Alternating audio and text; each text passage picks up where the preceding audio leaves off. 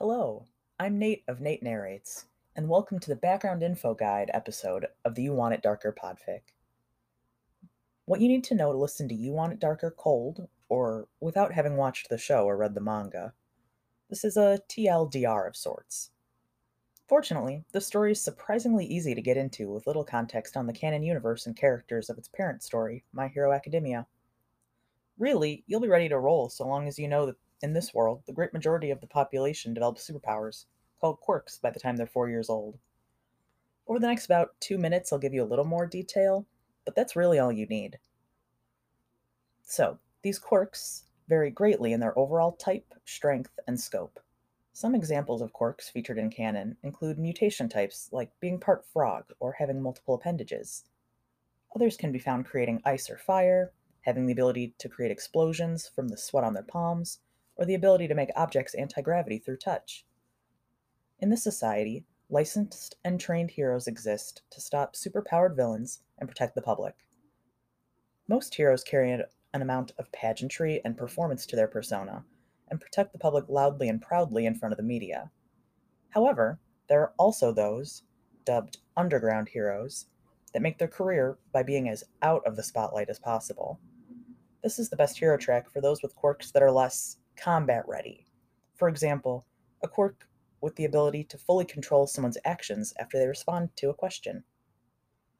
And speaking of quirks of that nature, the narrator for You Want It Darker follows Aizawa Shota, the underground hero known as Eraserhead, whose quirk is that while he maintains eye contact on a subject, they will be unable to use their quirk. The only exception to this is with mutation type quirks, meaning if someone's quirk is simply that they have cat like features, he would be unable to change them to a more humanoid look.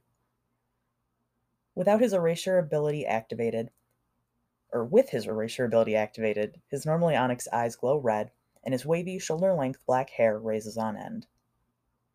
In addition to hero work, Aizawa is also a teacher and head of Class 1A's homeroom at the very prestigious UA. He graduated from this very school's heroics program and is currently 30 years old. He is known for his heavy under eye circles and generally scruffy appearance.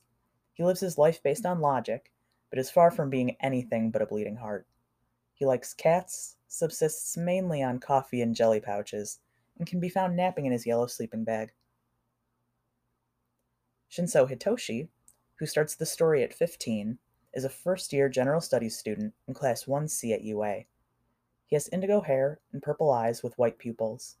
His quirk is mind control, and he experiences discrimination against him for this reason.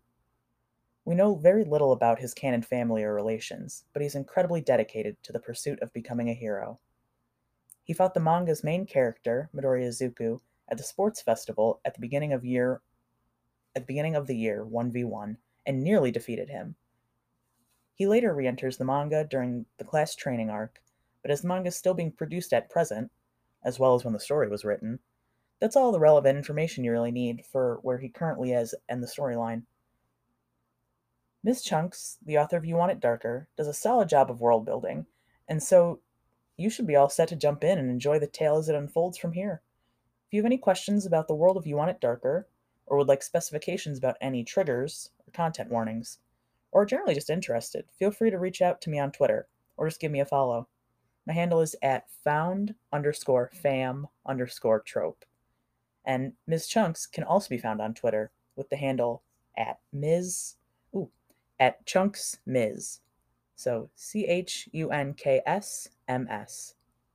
Thanks for giving this podfic a listen. I really am excited to share it with you.